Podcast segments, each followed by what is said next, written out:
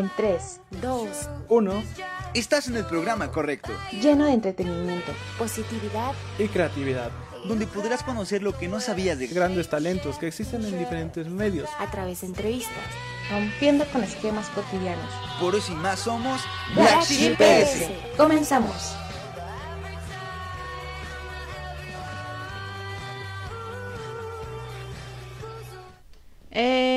Hey, ¿cómo están? Yo soy Susan Córdoba Y yo soy Jimmy Córdoba.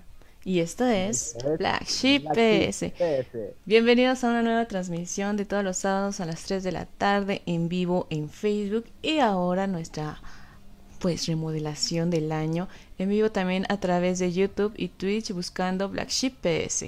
Pues bienvenidos a este programa, ya saben, este sábado medio nubladón con frijolito. Pues les queremos hacer, ahora sí que agradecer que nos estén acompañando. También les recuerdo que todas las entrevistas, todas las pláticas, ustedes pueden ser partícipes a través de los comentarios. Ya saben que si tienen alguna pregunta, algún comentario, lo que sea, pues aquí los estaremos leyendo en vivo. Pero pues ahora sí que a darle que es mole de olla. Hoy me acompaña Jimmy, ¿cómo estás? Bien, aquí igual con mucho frío. De hecho, yo por eso aquí traigo mi bufanda, bien tapado. Me estoy muriendo de frío. Pero pues muy emocionado por la invitada especial que tenemos el día de hoy. Que pues, ¿qué te digo? Inspector en jefe de estación del metro y va a tener unas anécdotas que pues de las que podemos sacar mucho jugo. ¿Sí, o no? claro que sí, yo estoy muy emocionada por toda la información y toda esa experiencia que nos puede compartir. Así que aquí tenemos de invitada a Rosa Salazar, que ahorita ya se estará conectando. Mientras tanto, pues les compartimos o más bien los invitamos a que nos visiten en todas nuestras redes sociales. Nos pueden encontrar como Black Sheep PS e igual pueden encontrar todos los episodios que hemos tenido con profesionistas, artistas, música, de todo. Ahora sí que aquí ya saben que somos Black Sheep PS y aquí no, no tenemos específicamente todos. Ahora sea una cosa, ¿no? Los- aquí hay varios talentos que qué padre conocerlos realmente. De fondo también nos pueden escuchar desde Spotify. De ahora sí que también si luego ya saben en el camino todo eso, Lavando trastes, lavando trastes, audífonos, escuchar amenamente Black Sheep PS. bañándose también. También quiero mandar un saludo a el maestro Arturo Rodríguez. Un saludo maestro, gracias por compartir el programa y pues confiar en este proyecto. Dejen ver cómo vamos. ¿Nos escuchas, Rosa? ¿Nos escuchas? ¿Nos oyes? ¿Nos sientes? Hola, Susan, sí, tardes. Bienvenida. Ah, ¿Crees que podamos verte? ¿Podemos prender la cámara? Sí, permíteme. Claro. Yo aquí yo ya me estaba echando ahora así como Goran Tomán con chisme y todo. y ya estabas aquí conectado. Ahí está. Bienvenida Rosa, ¿cómo estás? ¿Qué tal tu sábado? Hola, Susan, bien, muchas gracias. Todo perfecto. Pues perfecto, Rosa. Pues te quiero dar la bienvenida ahora sí al, al programa y cuéntame, ¿quieres que te hable de tú o de usted? ¿Cómo te sientes más cómoda? De tú está bien, Susan, sin problema. Vale. Pues bueno, antes de comenzar les quiero dar una pequeña introducción de Rosa Salazar, que, que tiene una experiencia de 22 años trabajando en el metro, 8 años de taquillera, 2 años y medio en, como conductora y ahorita inspector en jefe de estación, ¿verdad? Si no, que tal si me equivoqué en algún. No, así es, así es. Muy bien, Rosa. Y pues yo quiero comenzar esta plática preguntándote si en algún momento pensaste era tu objetivo entrar a trabajar a instalaciones del metro. No, bueno, obviamente mm, todo se da a raíz de, eh, pues me caso, tengo un hijo y obviamente había que solventar los gastos de, de la familia. Mi mamá eh, es jubilada de, del metro y ella es la que me ayuda a hacer los trámites para ingresar al metro. Ok. Y por decir, ya cuando, no sé, tú tenías una idea, una pe- expectativa tal vez al entrar, no sé si es la que la tenía. ¿Se cumplieron esas expectativas? ¿O no tenías ninguna expectativa? Y dijiste, pues a ver, ¿qué tal está? Em, bueno, obvio era algo desconocido para mí totalmente. De hecho, eh, tuve que recibir un curso para poder entrar a taquilla de un mes, en donde te, enseñan el manejo eh, de los valores, los boletos, o sea, la papelería que se llena, todo lo que conlleva el estar en una taquilla. Y honestamente a mí no me gustaba estar en taquilla, es, es difícil estar ahí eh, por el manejo con el usuario, que a veces es muy grosero, porque la verdad es que las taquilleras están, mm, ¿cómo te diré? Tienen que pedir permiso hasta para salir al baño y tienes que salir corriendo, o sea, hay muchas restricciones en ese sentido. No me gustaba, aparte de que estás encerrada. Entonces, pero bueno, siempre fui responsable y traté de, de llevar el trabajo lo mejor posible hasta que pues se me dio la oportunidad de pasarme al área de transportes. ¿Y cómo fue este cambio de área? Eh, se da, se hace una convocatoria para, para el personal de taquilla para poder irse al área de transportes en conducción, en este caso. Eh, vuelves a pasar por unos trámites, de hacer unos exámenes, eh, paso todo, y pues ya ahí es cuando tienes que tomar otro curso, que en este caso fue de seis meses y medio, para pues obviamente conocer el material rodante que es el tren, y pues ya te enseñan todas las partes del tren, este, los conmutadores, lo que tienes que hacer. em, y fueron seis meses y medio de ese curso para que yo pudiera llegar a conducción como conductor. Claro, y por decir, como conductora, tengo entendido que estuviste dos años y medio. ¿Pudiese preguntar por qué este pequeño plazo de tiempo a comparación que cuando estabas como taquillera, que fueron ocho años? Porque nuevamente a los dos años y medio de yo estar como conductora, se me vuelve a dar la oportunidad de presentar un examen para irme como inspector.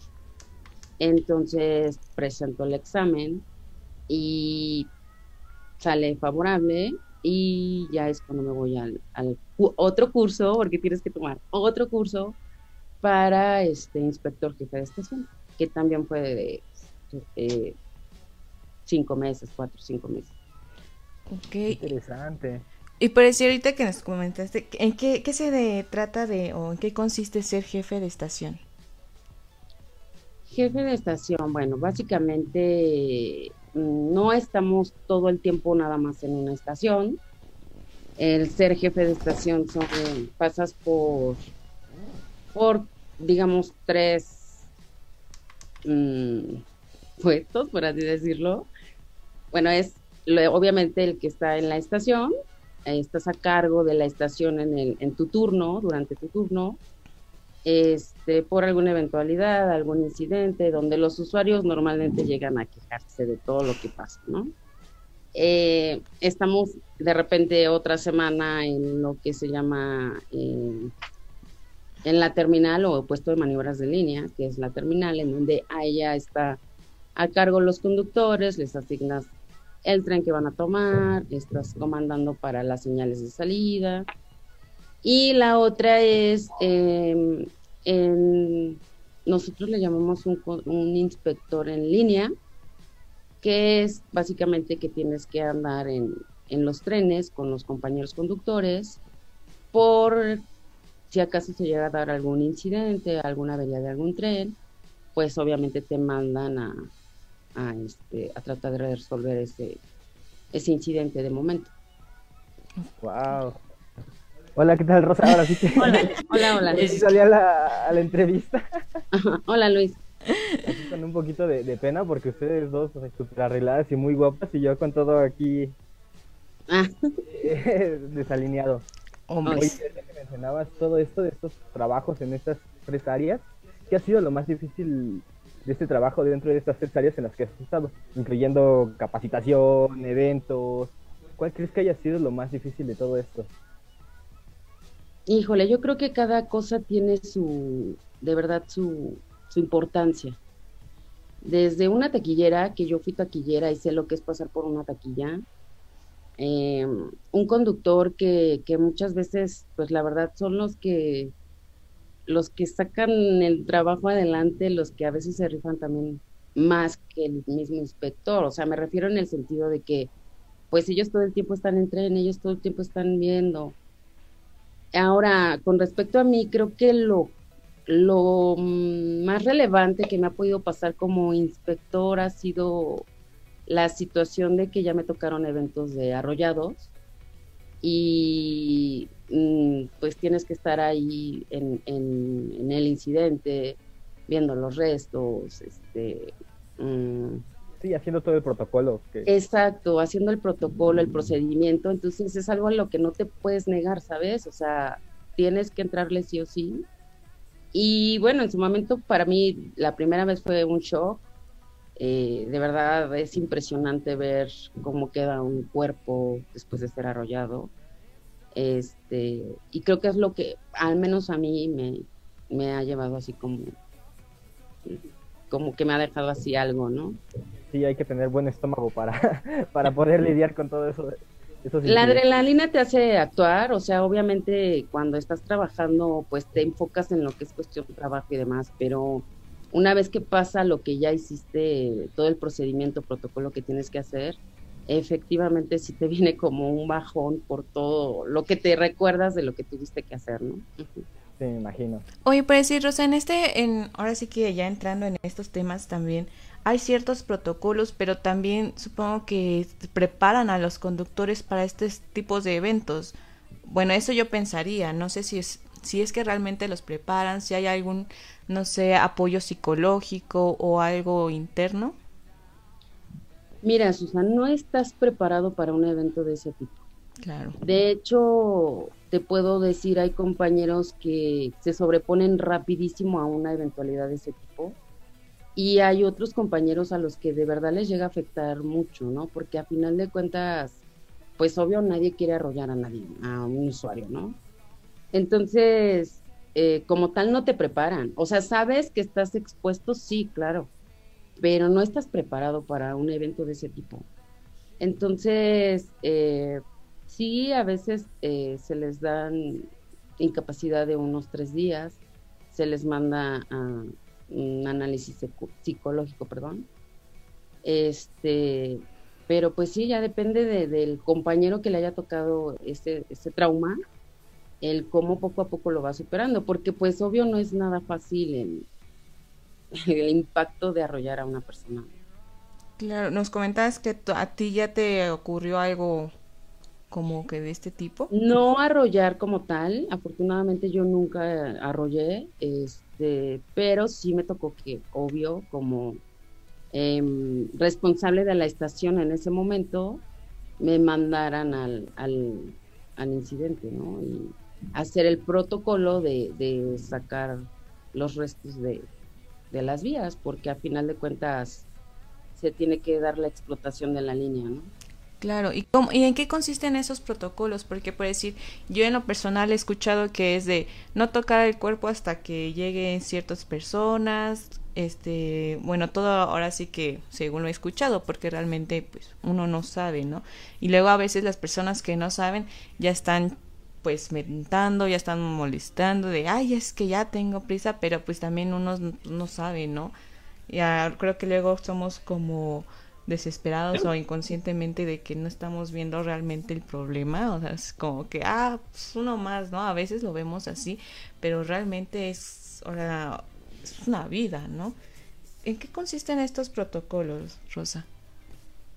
Eh, mira, se maneja totalmente diferente estado y distrito. Bueno, Ciudad de México, perdón. Este, en el estado efectivamente, eh, por parte de cómo ellos ya se manejan, no puedes para nada eh, retirar los restos hasta que no llegue protección civil, jurídico y demás.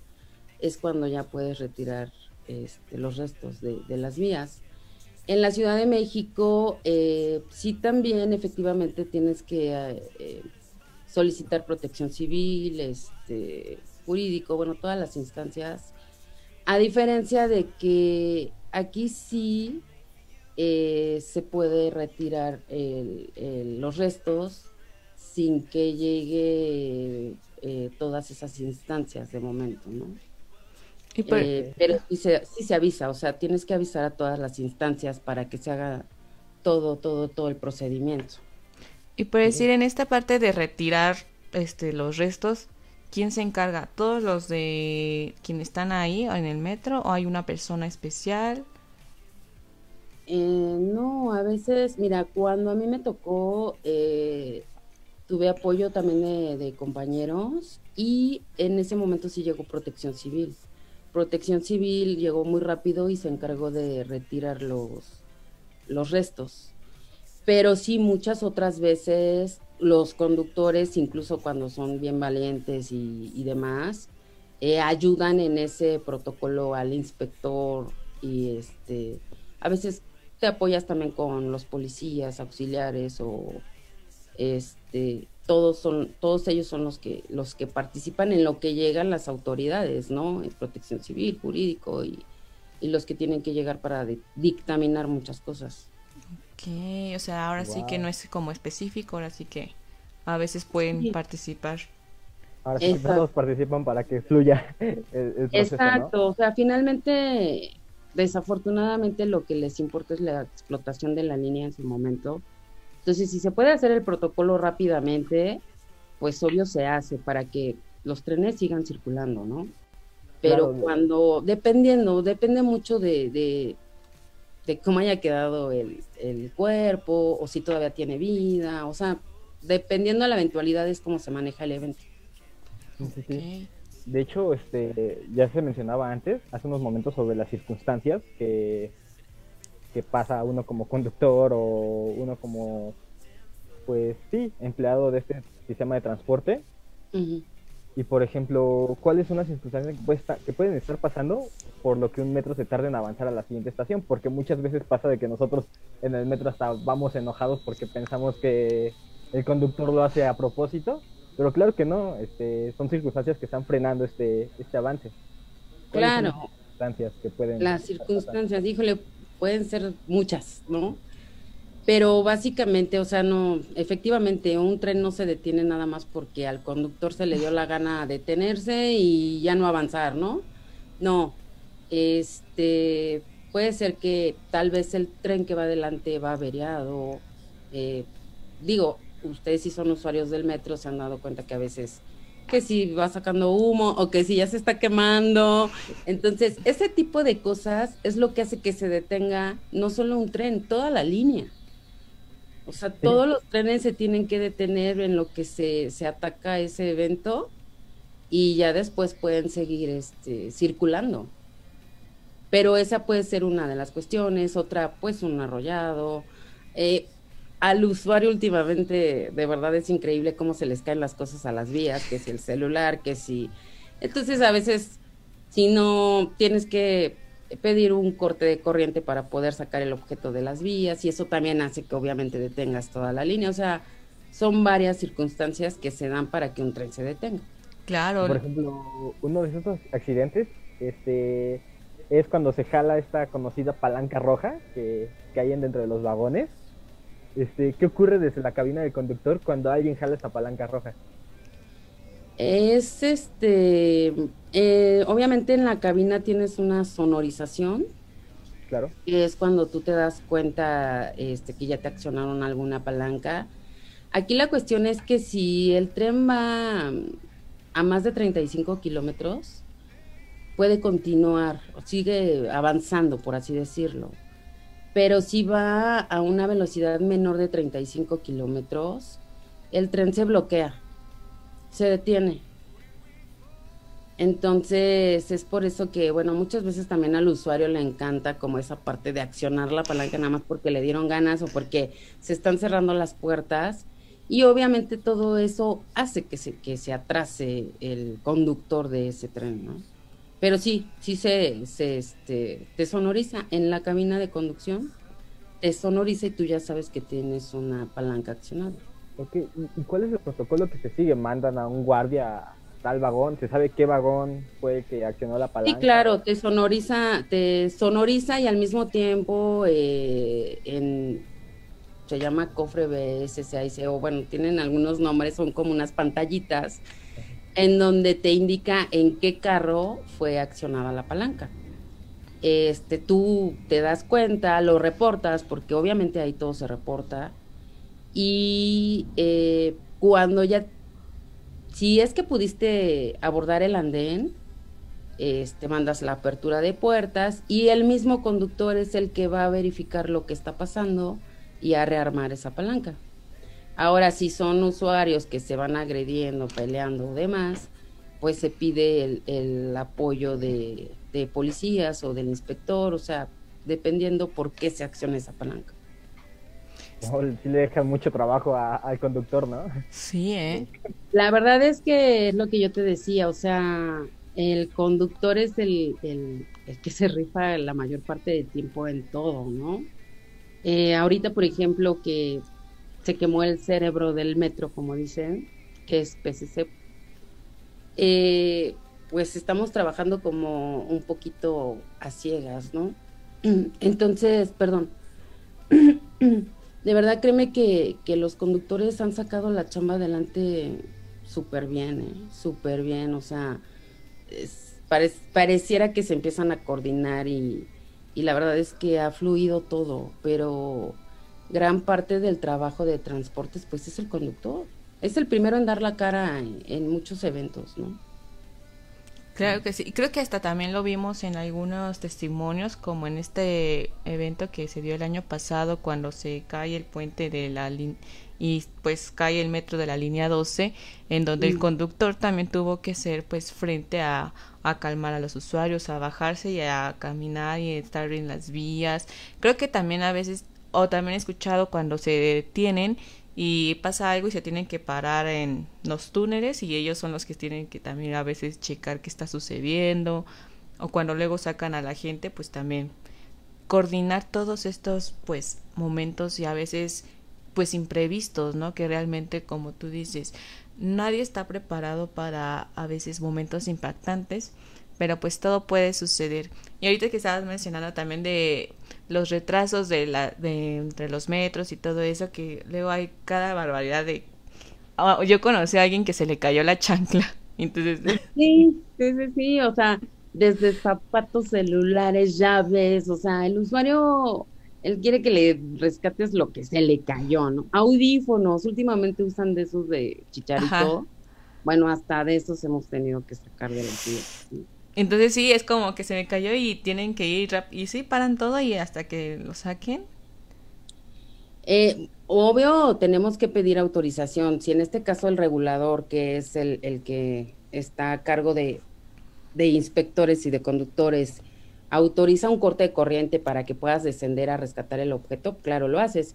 Y si no, se maneja un protocolo de que tomas los datos del usuario, y pues eh, se hace la papelería necesaria para que a final de servicio puedan rescatar el objeto, si es que no lo pudiste rescatar durante tu turno.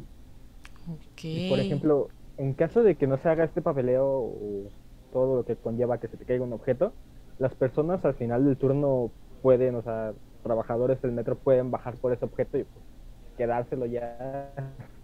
O, no, no, no, no. O ahí sea... o llevarlo a departamento?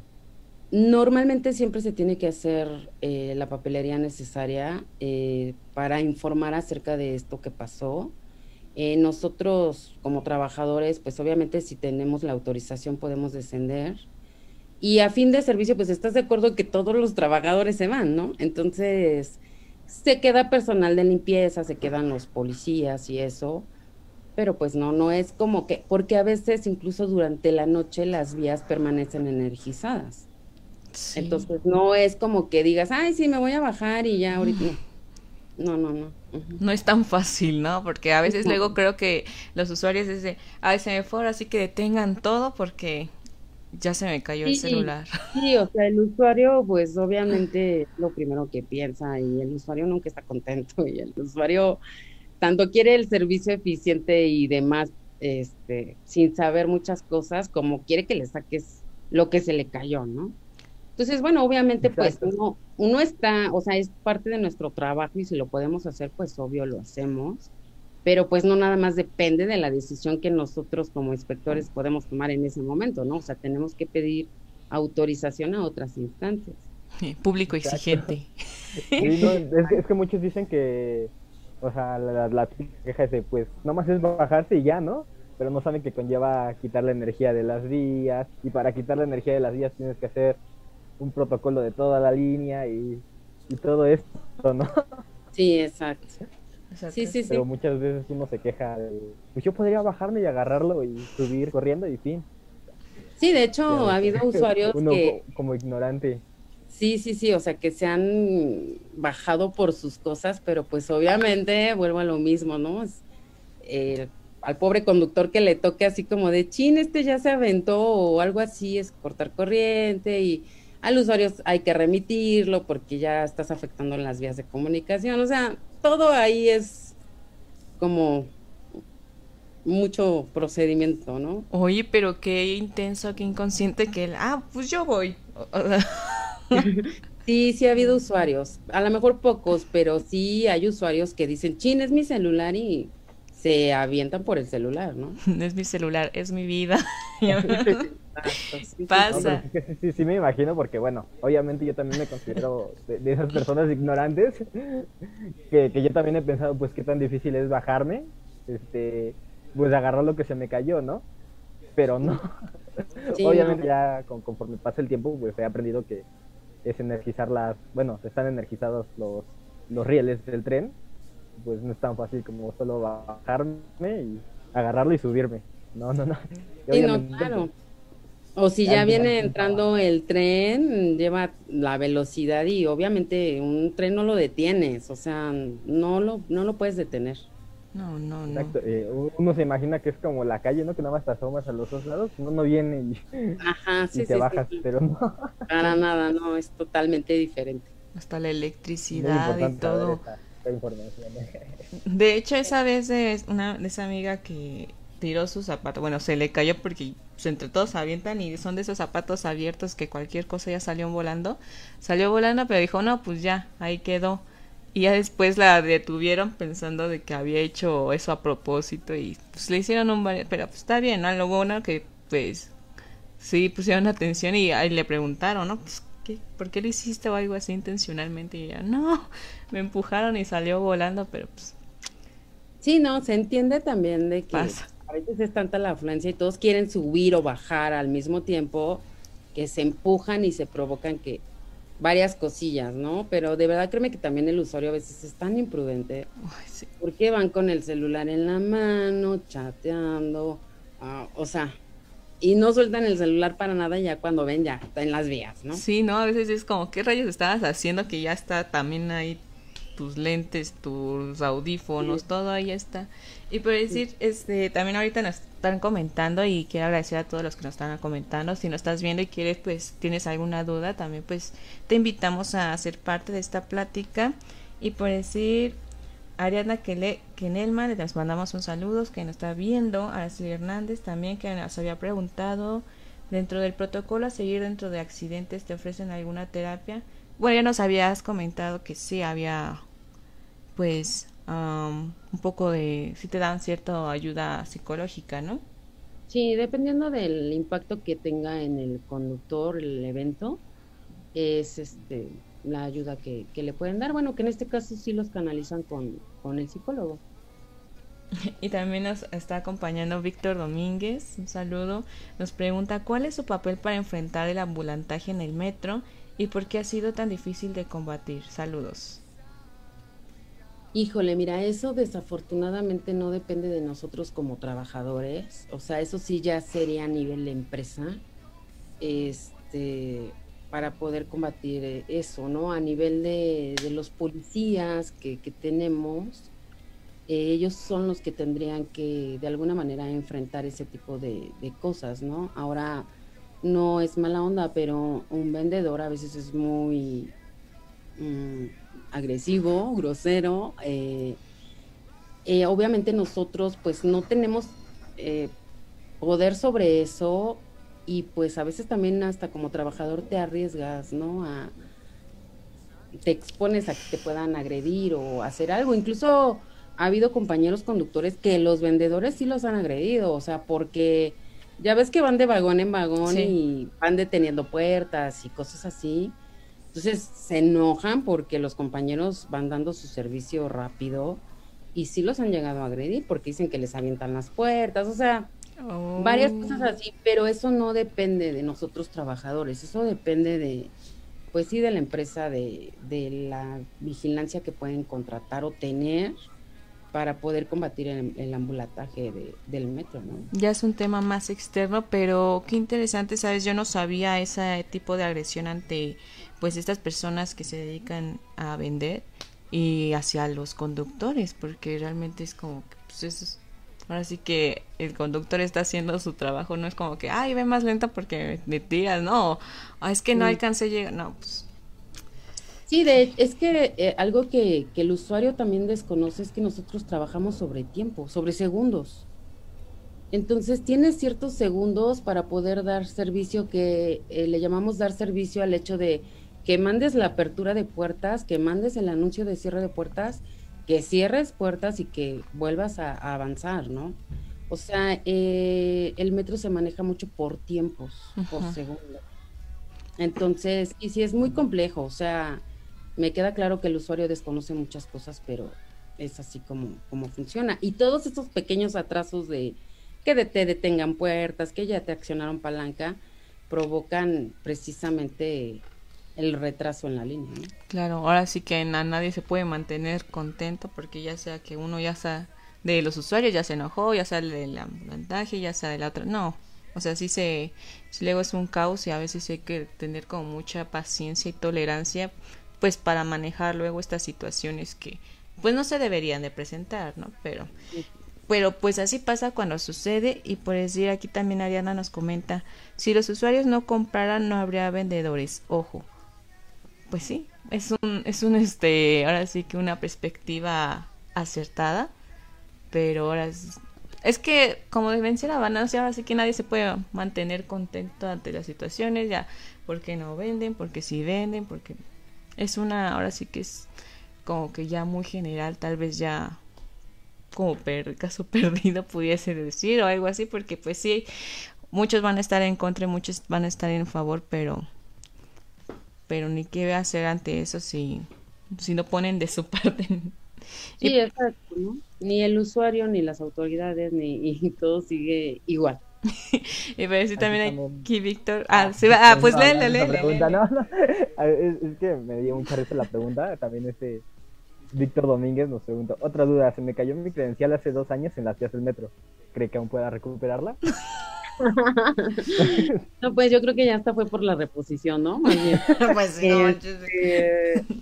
Mira, normalmente los objetos extra- eh, se manda a las oficinas de objetos extraviados, pero bueno, obviamente no después de tanto tiempo. Este, y ahí es donde el usuario probablemente puede recuperar sus, sus objetos perdidos, caídos y demás, ¿no? Sobre todo hace dos que ya años. sabes, Víctor Domínguez, este, puedes ir a darte la vuelta a objetos perdidos de tu de la estación donde se cayó, a ver si tienes todavía la suerte de, de encontrar tu credencial. Pero dos años ya es demasiado. Todavía vivía con la esperanza de seguro. No, sí, todavía está ahí, de seguro. Y pues sí, también otra pregunta antes de pasar a la dinámica que tenemos preparada. Ashley nos comenta, sabemos que la cantidad de usuarios es intensa en ciertos horarios y días. ¿Hay alguna limitación en el cupo para poder avanzar un tren o siempre se va a avanzar independientemente de que esté lleno o atascado? Es correcto, o sea, sí hay, se supone que en teoría el metro está diseñado para 1500 personas, Ok. pero pues obviamente le entran no sé cuántas, ¿no? A cada Otras carro. 1500. Son 1500 a cada carro. Este, pero pues sí, efectivamente, o sea, es avanzas porque avanzas, lleves un usuario o lleves mil, o sea, o lleves diez mil, o sea, no sé, algo así por decirlo, ¿no? Sí. Efectivamente, de que tienes que avanzar, tienes que avanzar, no importa la cantidad de usuarios que lleve un tren. Pues sí, ¿no? Ahora sí que a veces luego hay todo tipo de usuarios, hasta hay videos de que luego se meten por las ventanas. No sé si todavía, ¿no? Yo no me he tocado ver. Pero he visto antes los videos de que se metían por las ventanas y que hasta aventaban su bolsa a las chicas para alcanzar lugar y por la ventana. Y, Órale, ya es otro a mí no me nivel. verlo tampoco, pero sí sé que hay líneas en las que hay demasiada influencia en las que hacen eso los usuarios. Como la línea Sí, de Panti- hecho, de este, Panticlán. oh, sí. También muy conocido. Me parece que era en línea B donde pasaba eso. Uh, Uy. Sí, lo que yo, yo, yo suelo ver mucho es a, a los policías pues empujando a la gente para que se puedan cerrar las puertas. Porque a veces Sí. la gente es cerca, o sea, la gente literalmente está afuera, pero a fuerza pues está ahí agarrada no de la parte de cabe, arriba no del metro, cabe. intentando entrar, intentando entrar a fuerzas, y pues los policías no pueden decirle salte, al contrario, los policías tienen que ayudar a empujarlo para que se puedan cerrar las puertas y pueda avanzar. Exacto. Porque- Hasta- Sí, es que si no se cierran las puertas, el tren nunca No. va a avanzar. Ahora sí que hasta hacen los memes, ¿no? Yo intentando entrar a tu corazón y todos ahí, ¡ah! Se cabe. Ay, Sí, ¿no? De, de la policía empujándole la panza a un señor porque nos cerraba por la panza las puertas y ahí está. Sí. Incómodo debe de ser para un policía este, México mágico. la panza de... Sí, pero de que se hacen caber, se hacen caber, es indudable. De que entra, entra. Eso sí ya es 100%, 100% comprobable y en el metro de la Ciudad de México. Sí, sí, sí. Y más, yo lo sé porque como a mí me queda más cerca línea B. Uf, uf, no, no. Ahora sí que ahí sí, luego sí se atasca y a veces ni se para en la estación. Se sigue. Dije, no, no me haga esto. Una cantidad de, de- de- de anécdotas que tiene la línea B. Sí, bueno, todas las líneas, todas las líneas, todo el, el trayecto, toda la historia, las anécdotas. Ahora sí que eh, hay veces, hay momentos que son muy épicos. No sé si le ha tocado a usted vivir algún momento, no sé, extraño, de risa. A mí me ha tocado de que hasta hacen la ola entre todos o que le están gritando a lo- los otros de, al final de una estación, no, ya bájense para que se pues, llegue vacío al otro lado, ¿no? Y empiezan a gritarles de cosas, o sea, toda una parte hacia la otra lado, ¿no? Y dije, No, no, me ha tocado nada de eso, pero pues sí, sí, sí lo creo. pero Ahora estaría interesante. Sí, sí, sí. Pues bueno, ¿les parece si pasamos a una dinámica que ahora sí que es tradicional de Black Sheep tener una di- dinámica en medio de estas pláticas y esta dinámica pues consiste más o menos en mímica que es leyendo los labios ahora sí que vamos a decir le vamos a decir Jimmy y yo una, una película el nombre de una película pero sin tener activado el, el audio a ver si puede adivinar qué tipo de película ¿le parece? Ok. A ver, si quieres, yo, yo actúo primero. va Este, También les invitamos a los que nos están viendo, si saben la respuesta, comenten en rápido. los comentarios. Ahí para que se la soplen. ¿eh? También para que le entren, si no. A ver, eh, eh, película conocida, la voy a actuar. A ver si me sale. Así que voy a apagar mi micrófono un Ok. momento. También puedes decir el nombre, ¿eh? porque soy mala para las Do- dos palabras. Palabras.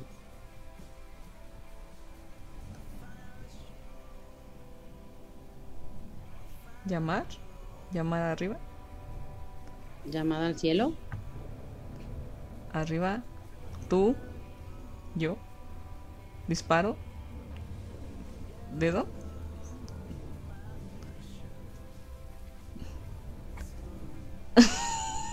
eres pésimo, Jimmy, eres pésimo.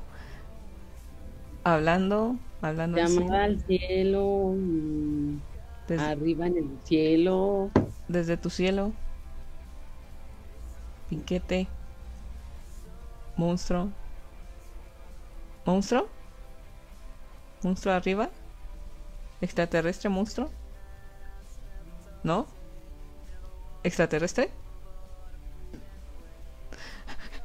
Ay. Extraterrestre marcando. Ay, no manches. Ah, Es un documental. extraterrestres, extraterrestres. Eh, a ver. Eh, les voy a dar una pista. es Chicken Little, una- aquí nos están diciendo. Es una película este, clásica, por así decirlo. Muy clásica, muy conocida. Este, de, de antes. Este, y también es ouch, con el dedo. Ah. Ya, ya, ya tengo la idea de. Pero qué tal si, si Rosa tiene también ya la, tal vez la No, respuesta, ¿no? No, no, no. Ouch, pues es la de E.T., ¿no? La del...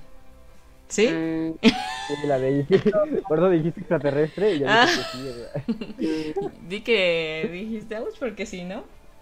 No, no, no. Yo como... Que era muy difícil. Quería interpretar la, la escena donde E.T. quiere llamar a, a casa, que le dan un teléfono. Ay, es que esa película, es que esa película de Ron Hecho tiene años. a ver, yo voy, les voy a decir el nombre y a ver si la adivinan porque yo para actuar no soy tan tan cool, ¿ok? También pónganse atentos. Ya verán que no era Chicken Little como lo estaban comentando. Perdón, soy malísimo actuando. Vamos a la siguiente, a ver. Esta les voy a decir sin el audio. ¿Listos? El resplandor. El Resplandor. Ahí está. Ahí está. Ganó. Rápido. ¿Ves, Jimmy? Así se tiene que hacer. El resplandor. en caliente ni se siente. No, se hace rápido. Ni alcanzaste. Bueno, al menos estuvo buena nuestra dinámica. Fue mini, pero se cumplió con la tradición de Black Sheep. Y pues los que estuvieron escuchando por Spotify, pues lo siento. pero espero que puedan ver después nuestras dinámicas por YouTube, Facebook o Twitch para que vean nuestras caras actuando. Vean la, la, la mala actuación que acabo de dar. Claro. Y también aquí habían comentado el resplandor, ¿ves? No, sí. Actriz. Y bueno, seguimos en la plática y entrevista sobre, con, bueno, con Rosa Salazar, quien ha estado trabajando 22 años en el sistema de transporte, que es el metro. Y pues ya nos ha contado que ha vivido pues experiencias fuertes e, impactantes, ¿no? Pero ¿ha vivido alguna otra experiencia aparte de la que nos comentó que fue cuando vio a un arroyo, bueno, que estuvo presente en un momento así? ¿Ha tenido algún otro? Mm, no, no, no, no. Creo que así como tal impactantes, yo creo que solamente eso. Pues que se queda ahí. Y, y ahorita, exacto. Y ahorita hablando de todos estos accidentes que suelen ocurrir, ¿cuáles son los accidentes más comunes que, que suceden en el metro? No sé si.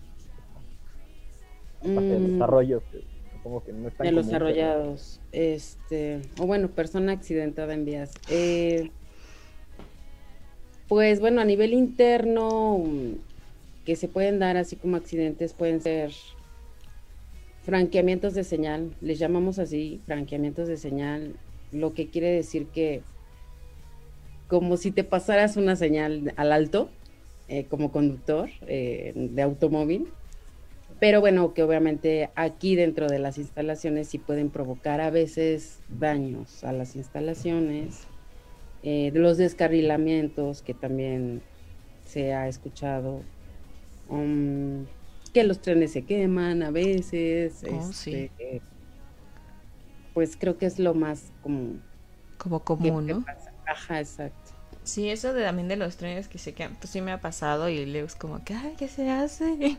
Y pues sí, ahora sí que tarda un rato en recuperarse el tren y pues tienes que buscar otras alternativas, pero sí, así es preocupante, a mí sí luego me pone como que, ay, no, yo me voy, no pasa nada, me No, voy. pero a final de cuentas el personal está capacitado para manejar un evento así, ¿no? O sea, el conductor toma a veces el, el mando en lo que llegan el apoyo para él y puede desalojar a los usuarios. Este, a veces ha habido eh, desalojos o evacuaciones en, en vías, ¿no? Ok, sí, sí es lo que me han contado que a veces, ah, o hasta en túneles, ¿no? Que también cuando están en túnel. ¿Y cómo Sí. es esa evacuación? O sea, tienes que, o sea, ¿en qué consiste en sí? Bueno, obviamente ya tiene que ser con vías desenergizadas y pues se hay hay escaleras de emergencia en cada carro, no sé si las han visto, son unas rojitas que están ahí. Entonces, bueno, esas escaleras las colocas entre la puerta de, del carro y la vía para que por ahí puedan ir descendiendo los, los usuarios. Y pues ya los bajas así y ya tienen que caminar sobre las vías. Bueno, si es el caso que toque en vías, ¿no? Y no hay, no ha pasado que le salga ahí a un, un bicho extraño, algo que te camina ahí entre las, entre los piececillos que dices, ay, ay, ay, ay. Bueno, es que de hecho lo que hay mucho en vías son ratas, obviamente, cucarachas, esas grandototas. Este, pero pues no, afortunadamente Transportes es el único que está autorizado para poder descender a vías y pues ya saben caminar sobre las vías, este, pues no, ¿qué haces? O sea, Pues sí, ya acariciar a lo que no, pues tampoco, pero nombre, ¿no? ya te haces una mascota, ¿no? Que ya, oh, no. sí, sí, sí, pero pues normalmente es lo que te puedes encontrar en, en las vías, las cucarachas y los ratones. A usted no le da cosa eso.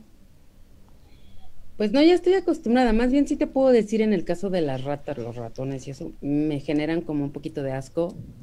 Pero pues a final de cuentas lo ves y así como de, ah, ¿no? Sigues caminando así como de, "Ah, no pasa Oh. nada. No, no, qué bueno, porque conozco señoras, señoras como mi madre, que de seguro si ve uno, se le trepa, se le trepa al que esté enfrente, sea quien sea.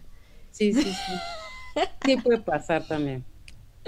Y por decir, ah, acá también nos habían mandado una pregunta que, que, que también tienen mucha curiosidad, que hay, existen varias leyendas en el metro, ya sea, pues ya saben, ¿no? Que, que fantasmas, cuentos perturbadores, cosas que pasan. ¿Usted sabe alguna de esas leyendas? Ay, no, como tal no me la sé. O sea, sí he escuchado también que se les han aparecido compañeros que han sido arrollados o cosas así, pero exactamente no me sé las leyendas. ¿no? ¿Y le ha pasado algún suceso como que podemos llamarlo paranormal, tercer tipo, algo así? Afortunadamente, porque para eso sí soy mm, como medio cobarde, no me ha pasado nunca. Eh, sí, de repente a lo mejor me llegó a pasar que caminando sobre las vías, este, que está todo oscuro y eso, como que de repente sientes que alguien viene atrás de ti, pues obvio no hay nadie, ¿no? Eso pues más o menos, pero así como tal ya ver cosas, eh, no, afortunadamente no, pero hay compañeros que, que dicen que sí, han visto muchas cosas ahí. Sí, alguna que se acuerde. que nos- De los compañeros, Ajá. mm, pues no, bueno, una vez eso le pasó a un compañero que del tercer turno en Politécnico, que bueno, cuando a él le toca hacer su garage, o sea que era guardar el tren porque ya había terminado su servicio, eh, le cortaron corriente porque el regulador decía que veía a una persona en las vías junto con él. Entonces, pues ahí hicieron todos los movimientos necesarios porque decían que había una persona atrás del compañero. Este, y pues resultó que no, no había nadie, o sea, era nada más el compañero el que estaba haciendo su maniobra y demás, pero se supone que cuando el regulador todavía tenía visión de, algunas cosas, este, él decía que había visto una persona que iba junto con el compañero. Y otro compañero también decía que se veía una persona junto con el compañero, ¿no? Esa es la como que la que me medio me acuerdo. Hay muchas, ¿eh? O sea, historias así como que hay muchísimas, pero ahí te soy honesto, o sea, no como tal que me conste que yo lo haya visto, no, pero sí hay muchas historias así. Como me han contado, ¿no? Sí, o que se les aparece a una niña, también decían algunos compañeros cuando iban a preparar su tren, porque obviamente antes de salir a circular un tren lo tienen que preparar los conductores, o sea, revisar que esté en buenas condiciones y demás. Decían que veían una niña también. ¿Adentro del metro, hacia adentro o ahí en donde están preparando? Ajá, o sea, ahí en, la, eh, en el tren o en las vías o así que llegaban a ver a una niña. Y así la veían así como que... Pues es que sabes que llega un punto en el que a los compañeros que les ha tocado o que tal vez les tocan esas situaciones, que como que ya se acostumbran, ¿no? Eh, yo procuro, la verdad, cuando me ha tocado eh, descender a vías y caminar así, donde está súper oscuro y todo, pues sí voy así como de, ay, no, que no se me aparezca nada, que no quiero ver nada, o sea, mentalizándome según yo, porque pues sí, o sea, obviamente es uno miedoso, ¿no? Sí, ahora Pero, sí que... sí, hay compañeritos que ya están tan acostumbrados que ya, así como que hay X, ¿no? Ya hasta lo saludan. Buenas noches. Ya. Ajá. Me imagino, sí, yo- también yo creo que ser la, la paranoia, ¿no? De que el metro usualmente en las estaciones siempre hay, hay gente. Y ya cuando lo cierran ver todo vacío y con todo el eco que se, se genera en las estaciones del metro, pues cualquier sonido provoca este que si te dé escalofríos, ¿no? Eh, aferrándose a la ciencia. Pues sí- mira, puede ser eso o, o también el hecho de, de que ya si lo manejas a nivel de, de que tantas creencias paranormales puedas tener, pues de tantos accidentados que hay en las vías, dicen que, que ahí se queda como que el alma, que por las circunstancias y que ahí andan vagando, que, o sea, entonces, La energía y todo. exacto la energía y demás. Sí, sí, la verdad sí, sí he escuchado varias historias así. De hecho, hace poco se hizo muy viral uno de un video sobre están en una estación y se escucha un niño según llorando y están bus y busca al niño y no encuentran a ningún niño. Pues ahí también es una historia y también de que ah, en cierta estación, no me acuerdo, que es un túnel, que a los conductores se les aparece ahí en medio parado y piensan que lo van a arrollar y hasta hay gente que pues ha intentado no sé si sea posible, la verdad, frenar el tren y resulta que no hay nadie. No, Este, es que de hecho, que- o sea, sí, sí, si tú ves a, a alguien en vías y que no esté autorizado o que no sepas que hay personal a veces en vías, porque obviamente a veces hay personal en vías, pero el conductor está avisado, pero si no se le avisó ni nada, pues sí, la, la, la primera reacción del conductor es bloquear el tren y el, el tren se detiene, ¿no? O sea, no inmediatamente, un tren nunca se detiene inmediatamente por el peso que lleva y, la demás, velocidad. ahí la velocidad, pero sí, sí se detiene el tren. O sea, es eso, tienes que detener forzosamente el tren si ves algo en las vías, ¿no?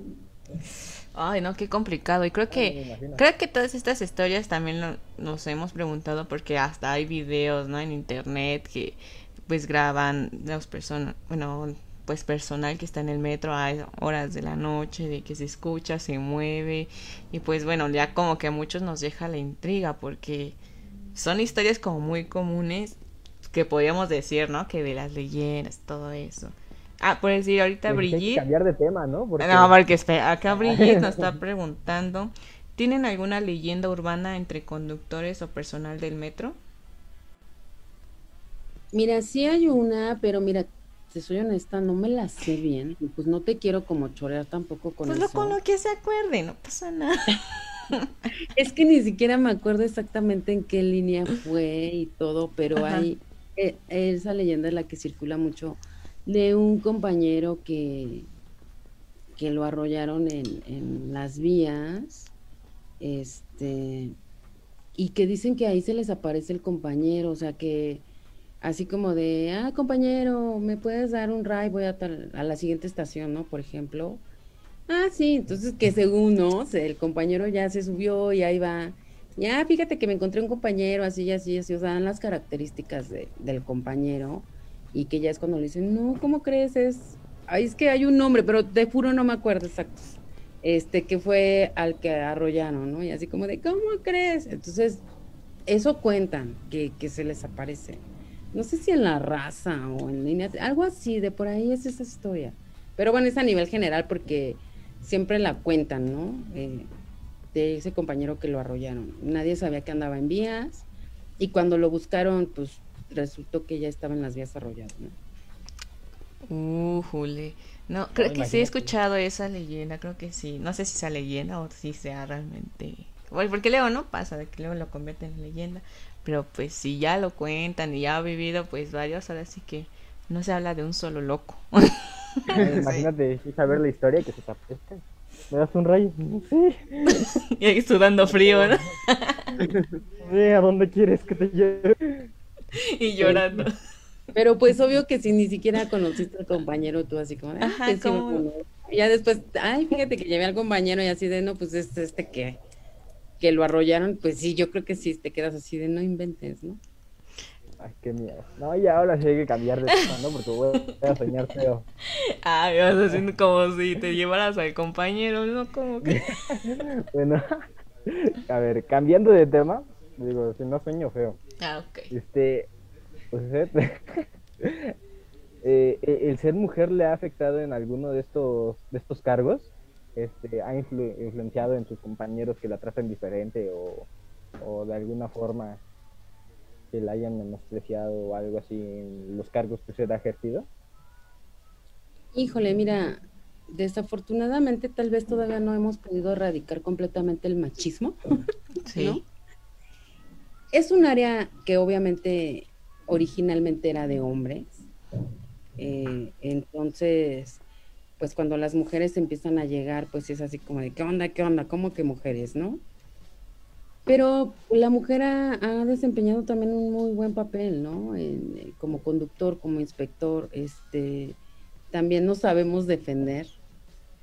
Creo que a veces pueden menospreciarnos un poco en el sentido de cuestión de fuerza, de decir, es que ella mm, eh, a lo mejor no puede en cuestión fuerza hacer lo mismo que, que un hombre, ¿no? Los compañeros, la verdad es que pues creo que ya terminaron por aceptarnos, nos, pues no es como que haya eso de, ay, tú eres mujer o tú no puedes, a lo mejor bromeando si tú quieres o cosas así. Este, pero pues creo que también como mujer aprendes a hacerte un poquito como más ruda, ¿eh? O sea, así como de, a final de cuentas es un área que sí, la eh, originalmente la empezaron hombres, ¿no? Y pues sí, tampoco es tan fácil que como mujer estás corriendo ahí en las vías y que el tren se está quemando y que haz tal maniobra para reparar o solucionar la avería. O sea, no sé. Pero no, em, a lo mejor son pocos los que podrían llegar a decir, híjole, no mandes a Rosa, manda a Pepito porque Pepito es hombre, ¿no? Y él sabe o va a poder más que Rosa porque ella es mujer. No, creo que ya hay poco. O sea, bueno, al menos aquí en donde, en, en la línea en la que yo estoy, no se da tanto eso, ¿eh? Y el mismo, los mismos compañeros te apoyan, o sea, o te dicen, ¿sabes qué onda? Esto es así, no, no son tan, tan mala onda, ¿no? Creo que a veces hay, desafortunadamente, más agresiones de la misma mujer a la mujer, ¿no? En- en- Sí, o sea, son a veces las mujeres las que más pueden decir, ay, no, ella no puede, ay, no está. O sea, que el mismo compañero, el mismo compañero a veces te dice, ven, mira, acompáñame, te voy a enseñar cómo se hace, o sea, cosas así. Sí, no son ya tan, tan machistas. Te digo, sí, sí, hay todavía un poco de machismo a veces, pero no, creo que nos han aceptado bien. Sí, a ya con el tiempo pues se ha normalizado, ¿no? Eh, eh, El hecho de que las mujeres estén trabajando en estos cargos. Pero Exacto. igual hasta la fecha yo he notado que a veces mucha gente se sigue sorprendiendo por ciertos cargos que pues realiza la mujer, como en este caso por decir si algo le pasa al metro y va una conductora a checar, es como que ¿qué está haciendo, no? Porque lo checa ella o a poco sabe, o sea, como que ciertas actividades que comúnmente ves a más hombres que va una mujer a checar o a realizar estas actividades, sí sorprende a la gente, como que, ah, ¿a poco también? Y para decir, o sea, supongo que sí has visto un cambio, ¿no? Entre eh, la convivencia o actitud desde que iniciaste hasta hoy en día, Mm, o ha sido la misma. Cuando, cuando yo llegué a transportes, creo que ya llegué cuando ya las mujeres habían logrado ganarse como que ese lugar en transportes, ¿no? Porque bueno, obviamente tiene muchos años transportes. Yo apenas en transportes tengo pues 12 años o 14, algo por ahí. Pues es- Este, entonces, pero cuando yo llegué a transportes, no, no, no me tocó esa parte de al inicio las compañeras que llegaron, que sí, ¿no? Sí era muy marcado todo eso de, ay, es mujer, ¿y qué hace aquí? No puede, y cosas así. Sí, más Sí. me imagino por la, la época en la que llegaron las mujeres. Este, bueno, también hay, hay un video de datos curiosos en Black GPS donde dice este dato, que pueden ir a verlo en nuestras redes sociales, en donde dice que en 1982 fueron el primer transporte a nivel mundial que, que manejaba a conductoras en los trenes. Pues obviamente en ese tiempo, pues era una conductora de trenes era muy difícil. Aparte, de por sí, creo que aún se tiene muy llegado este mal pensamiento de pensar que las mujeres conducen mal. No sé por qué aún se tiene ese pensamiento. Y ahora imagínate en 1982 ver a una conductora de tren y había personas que no se querían subir en sus trenes, que se negaban a, su- a recibir el servicio por parte de una mujer. Y era así que, pues ni modo, así, el que pierde el tiempo, pues, es otro, Sí, ¿no? por eso te digo que yo creo que sí, poco a poco la mujer ha logrado destacar, y no nada más en el metro en transportes, digo, en muchos lugares, pero lo que conlleva aquí en el metro, pues sí, creo que se, se, han, no, se han sabido ganar, o nos hemos sabido ganar ese lugar, ¿no? Sí te soy honesta, Claro tal vez sí. cuestión fuerza, pues sí, no es la misma que la de un hombre, pero pues nos defendemos, o sea, tratamos de, de hacer el trabajo, no nos, no nos este, abrimos, ¿no? A- ante las circunstancias, o sea, creo que si nos toca chambearle y hacer algo, lo hacemos, o sea, no, no le huimos a ese trabajo. sin miedo al éxito. Y aparte, pues también, ¿no? Los conocimientos y todo eso, no solamente pues todo es fuerza en lo físico, sino también mentalmente, también preparación, en saber qué hacer, cómo manejar situaciones. También ahora sí que no es como que, ay, las chicas no pueden, no, siempre están como de, de un lado al otro y no, no, o sea, igual siempre estamos hechos como o viviendo como puntos de tabús que hoy en día ya casi no se notan tanto, pero al fin como que siempre va a haber alguna personita por ahí que todavía tenga ese chip de pues machista y todo ese display. Pero pues poco a poco, ¿no? Al menos como dice Rosa, sí se está, las mujeres se están defendiendo, sí están como que pues, ahora sí que también puedo, puedo hacer esto, puedo hacer otro. También lo vimos en un episodio con eh, las chicas que estudian ingeniería, que también han pues recibido otros tipos de comentarios, pero ahora sí que se ha demostrado y ha demostrado pues todas las mujeres que todos somos iguales, o sea, todos podemos aprender lo mismo, Sí. todos podemos hacer las mismas actividades, o sea, no hay problema de nada. Sí, sí, claro. Ay, puedes no. decir, ah, ahorita nos están comentando algo interesante. A Celia Hernández dice, en contraste no he visto ningún hombre en taquilla. Sí hay, sí hay hombres, son, son minoría, pero sí, sí los hay. Sí, De sí. hecho, cuando yo estaba en taquilla, sí trabajé con algunos compañeros taquilleros. Sí, no, yo creo que también puede ser minoría, pero sí, yo, como dice, sí hay, sí, sí hay presencia de. Sí, ahorita me quedé pensando Por y sí. ejemplo, el hecho de que sean lo- los hombres minoría tiene alguna razón en específico. Eh, me refiero a que si, si- si ponen usualmente a mujeres en taquilla por alguna razón o solo por coincidencia. No, yo creo que más que nada a lo mejor puede ser como, sí, el hecho de, de que, de querer en- entrar a, a trabajar al metro y que a lo mejor en ese momento están disponibles vacantes para taquilla, por así decirlo, y que ellos deciden a lo mejor entrar a taquilla, ¿no? Porque sí, obviamente es más común que un hombre se vaya al área de, de transportes o de material rodante o de vías o de a esos trabajos se supone rudos. Pero este, o bueno, sí, ¿no? Algunos sí son rudos, la verdad, material rodante y vías, sí. Pero, pues no, yo creo que no tiene nada que ver, o sea, no es que, ah, sí, solo es para mujeres, no. Es muy No. general, ¿no? Sí, yo creo que a lo mejor depende del, del- de la persona que, que quiera entrar y que diga, ah, bueno, hay vacante de taquilla y diga, ah, pues sí, entro a taquilla, ¿no? Pero sí son menos, obviamente. Ujú. Ok, pues bueno, Rosa, puedes decir, con, con base a los años que has estado trabajando en el metro, ¿cuál sería tu recomendación o tu consejo más importante, pues ahora sí que en general y para todos los usuarios? Ay, para todos los usuarios. Que si se levantan de malas no se desquiten en primera instancia con la taquillera, porque es la primera a veces en dar la cara, porque es a donde llegan a comprar un boleto, y yo te lo digo por experiencia, o sea, te avientan el dinero, te avientan el billete, te ponen una mala cara. ¿no? Entonces, dices, híjole, vienes de malas, pues qué mala onda, ¿no? Yo creo que, que no se desquiten con la taquilla, ¿no?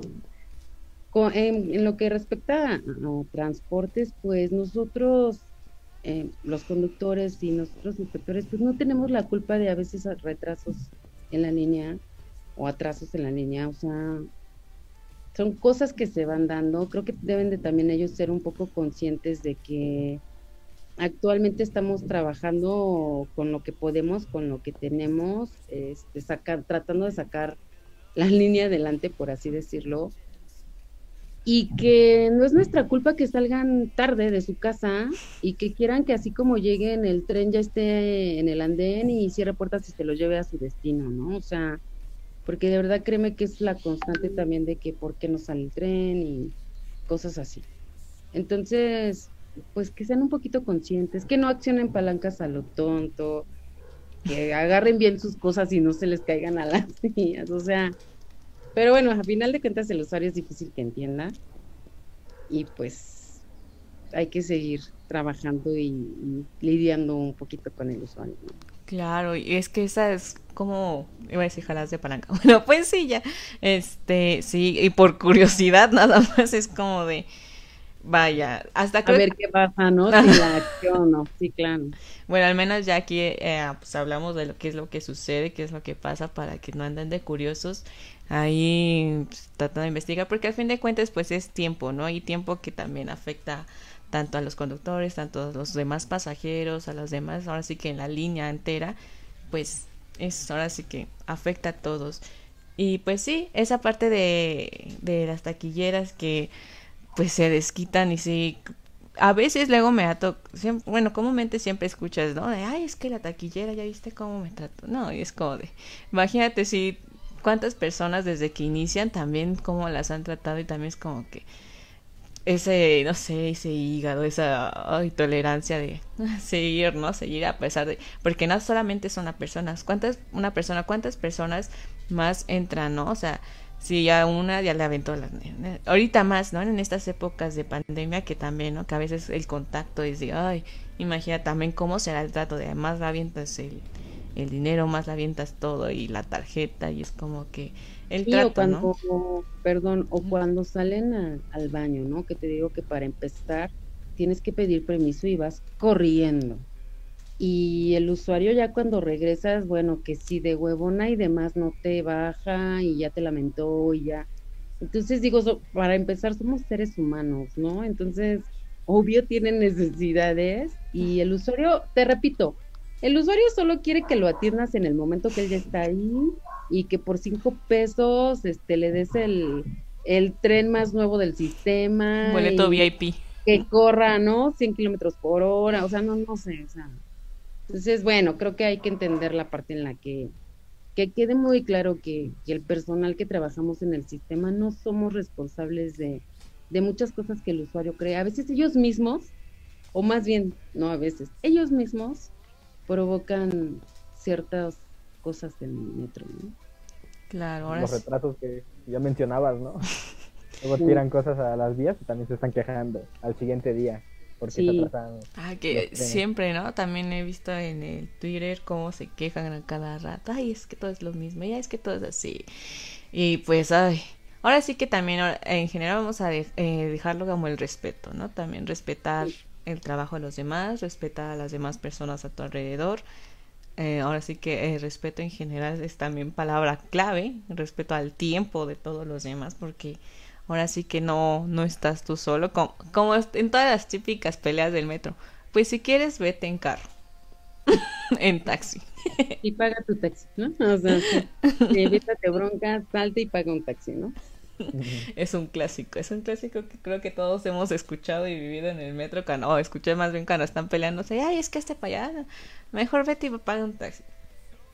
Ni modo, ni modo, es parte de. Y también, antes de terminar, porque ya se nos fue también, nos fuimos como gordas en todo, pero no pasa nada porque ni se siente luego. que nos habían preguntado que si. Acá está, se me había ido la pregunta. Bueno, le mandaban la pregunta que si usted sabe si hay alguna línea más lenta que sea como la más lenta de todas las líneas o. Del mundo mundial. Del mundo mundial. mundial. Este, híjole. No, yo creo que más bien lo que te podría decir es que actualmente las líneas que quedaron afectadas por porque se quemó el PCC es la 1, la 3, la 4, la 5 y la 6. Este, la 2, perdón, me faltó. Estas líneas eh, están circulando con menos trenes o sea, vamos, si circulaban 30 trenes, tal vez ahorita circulan 20, ¿no? Lo que provoca que obviamente este, eh, haya un intervalo más grande. eh, o sea, si el tren antes pasaba cada minuto, ahorita va a pasar cada 3, 4 minutos. Este, pero bueno, aún así, te, te vuelvo a repetir, se ha estado tratando de manejar todo normal. Creo que es lo único que ahorita podría estar generando como que se hiciera, digamos, un poco más lento el servicio en esas líneas, pero no como tal, ¿eh? O sea, No es como que sea muy, muy, muy circulando, Exacto. Hay menos trenes circulando y eso, pero se está sacando el trabajo adelante. Y bueno, las demás líneas pues siguen su funcionamiento normal. Este, que sean más, mira, tal vez más lenta por, por la afluencia de usuarios y por la problemática que ya presentan las instalaciones. Línea A, que sería de La Paz a Pantitlán. Ah, la morada, sí.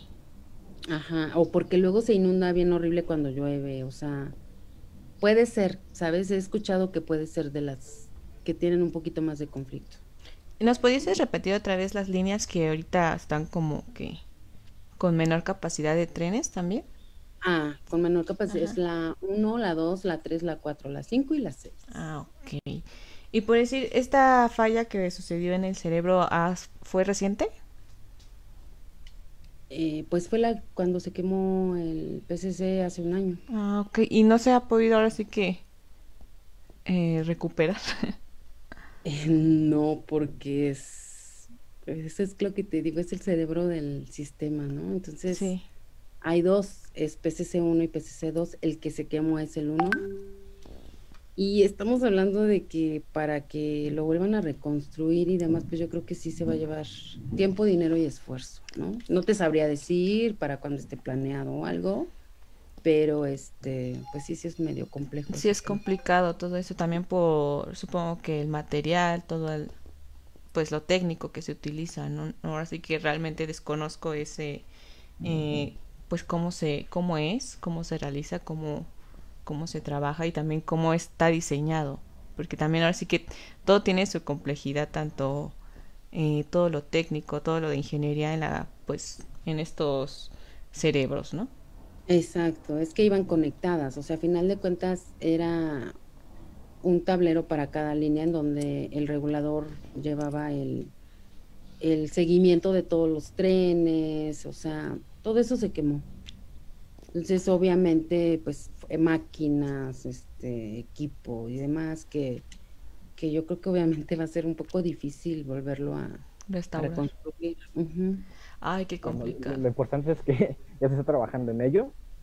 Esperemos que pronto pueda salir adelante este cerebro de, de nuestro gran transporte. Creo que es el transporte más famoso de toda la República Mexicana.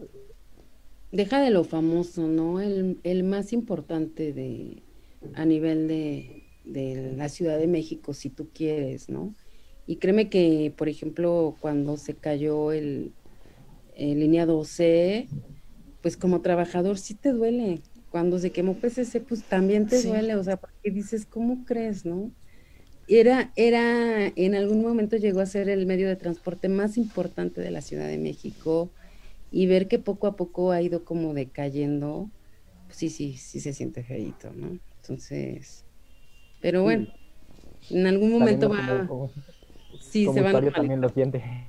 Sí, exacto, ¿no? A final de cuentas, el usuario es el más afectado en ese sentido. Pues todos, ¿no? En general, ahora sí que a veces como ustedes que están trabajando pues en instalaciones saben más sobre todo esta información, cómo se maneja, cómo se llevan pues a cabo estos cargos, también sus funciones, porque pues uno como usuario luego desconocemos que se necesitan de dos cerebros para pues eh, ahora sí que la ubicación de los trenes, lo, la dificultad de pues ahorita de estar eh, a ciegas por a falta de un cerebro también ahora sí que pues el entender, ¿no? Que pues a falta de esto se tienen que acoplar ante las situaciones, adaptar y pues como dices, ya no son 30 metros, ahorita van a ser 20, pero pues se acoplan, ¿no? Se adaptan y todos empiezan como a buscar la manera para seguir cumpliendo con esa función que realmente, o sea, sí es, sigue siendo muy importante, es un transporte muy importante, aunque muchos digan, ay, es que eso nos, o sea, ¿cuántos no nos ha servido? A veces es muchísimo más rápido, creo que realmente a veces, la mayoría de veces es muchísimo más rápido que ir en coche. Y, Sí. y, y yo lo sé porque ya, yo sí la utilizo, la limusina naranja, sí es como que Sí. constante en mi, pues en la vida, ¿no? Y sobre todo, pues ayuda a varias personas a llegar a sus trabajos, a la escuela, que con la amiga, que con el novio, que con la... Ahora sí, Sí. que es como que no, nuestro pan de cada día y hay que ayudar, hay que ayudar a mantenerlo pues bien, a evitar que pues tirar cosas, a jalar las palancas, a, a dañar a los a los usuarios, a estar como de, sí, porque también es como que decimos limusina naranja por cariño, pero no es como para que nada más tú vayas ahí como que de patrón, porque también Sí. Es difícil, pero sí, realmente, sí, sí es un medio de transporte importante, ¿no? Sí. Estaría padre que empezaran eh, a cuidar un poquito más el usuario, aunque sea por cinco pesos nada más, pero que lo empezara a cuidar un poquito más, ¿no? Y sí, valorar el trabajo de todos estos empleados que están detrás de, ahora sí que tras bambalinas, que están intentando hacer lo posible por adaptarse y hacer que este transporte siga funcionando lo más eficiente posible y te sigas viendo con esa persona abajo del, de- del reloj, Sí, que, que todas estas personas que están trabajando atrás de tras la puerta este, para que tú puedas lograr estos cometidos, lograr este transporte y, a- y valorar todo este trabajo. sí, de verdad que sí, sí sería bien importante que lo pudieran hacer. Pues te agradecemos, Rosa Salazar, por estar aquí, acompañarnos, solucionar también nuestras dudas como usuarios, a darnos también pues un poco más de conocimiento, ser menos ignorantes ante estos temas, porque realmente hay cosas que no sabíamos y qué padre pues que también dar pues comunicación y difusión de estos temas, pues para que también la gente conozca, eh, apoye, respete a estas situaciones y las comunique, porque pues ahora sí que todos trabajando en equipo pues van a funcionar muchísimo mejor las cosas. Pero te agradezco tu tiempo, el que nos estés acompañando. Espero que te la hayas pasado muy bien como nosotros. Sí, muchas gracias. Claro que sí. Pues muchas gracias, también gracias Jimmy por estar en esta transmisión. Y pues les agradezco también a todos los que nos están acompañando aquí, que nos están comentando. Dice, así dice, felicidades, qué interesante tu excursión en el sistema. Gracias por compartir, Rosa. Ah, qué bonito. Sí, Gracias. Gracias por estarnos aquí acompañando a todos los que nos están viendo, escuchando, ya sea por YouTube, por Facebook, por Twitch o por Spotify. Pues también esperamos sus comentarios y algo que quieras agregar, Rosa. Pues nada, muchas gracias, muchas gracias por, por la entrevista, por tratar de entender un poquito también nuestro trabajo y de que la gente conozca acerca de otras cosas que, que a veces desconoce y que solamente va y se desquita con el trabajador. Entonces, pues no, es un poquito de lo que les puedo compartir, este, de las pocas experiencias que he tenido y, y de las áreas por las que he pasado, pues que la verdad es que transporte es, es muy padre. Pues- Entonces, y ahí vamos a seguir un buen ratito, ¿no? Esperemos, ya luego se dice fácil 22 años como trayectoria, pero realmente pues ya es una es una vida, real- ahora sí que no es como cualquier cosa. Entonces sí, felicitaciones, Rosa, realmente pues sí, sí es un largo plazo de, de años trabajando y pues gracias por compartir tus experiencias. Muchas gracias, Rosa. Gracias a ustedes. Gracias por todas estas respuestas, gracias por todo este conocimiento. Y recuerden, chicos, seguirnos en nuestras redes sociales, en Black Sheep PS, en Twitch, YouTube, Facebook. Tenemos mucho contenido que ustedes pueden seguir. Vamos a estar subiendo aún más contenido, vamos a tener entrevistas todos los sábados. Si quieren seguir viendo contenido como este, pues ya saben, síganos. Y también muchas gracias a los que nos acompañaron en los comentarios este, y durante toda esta transmisión.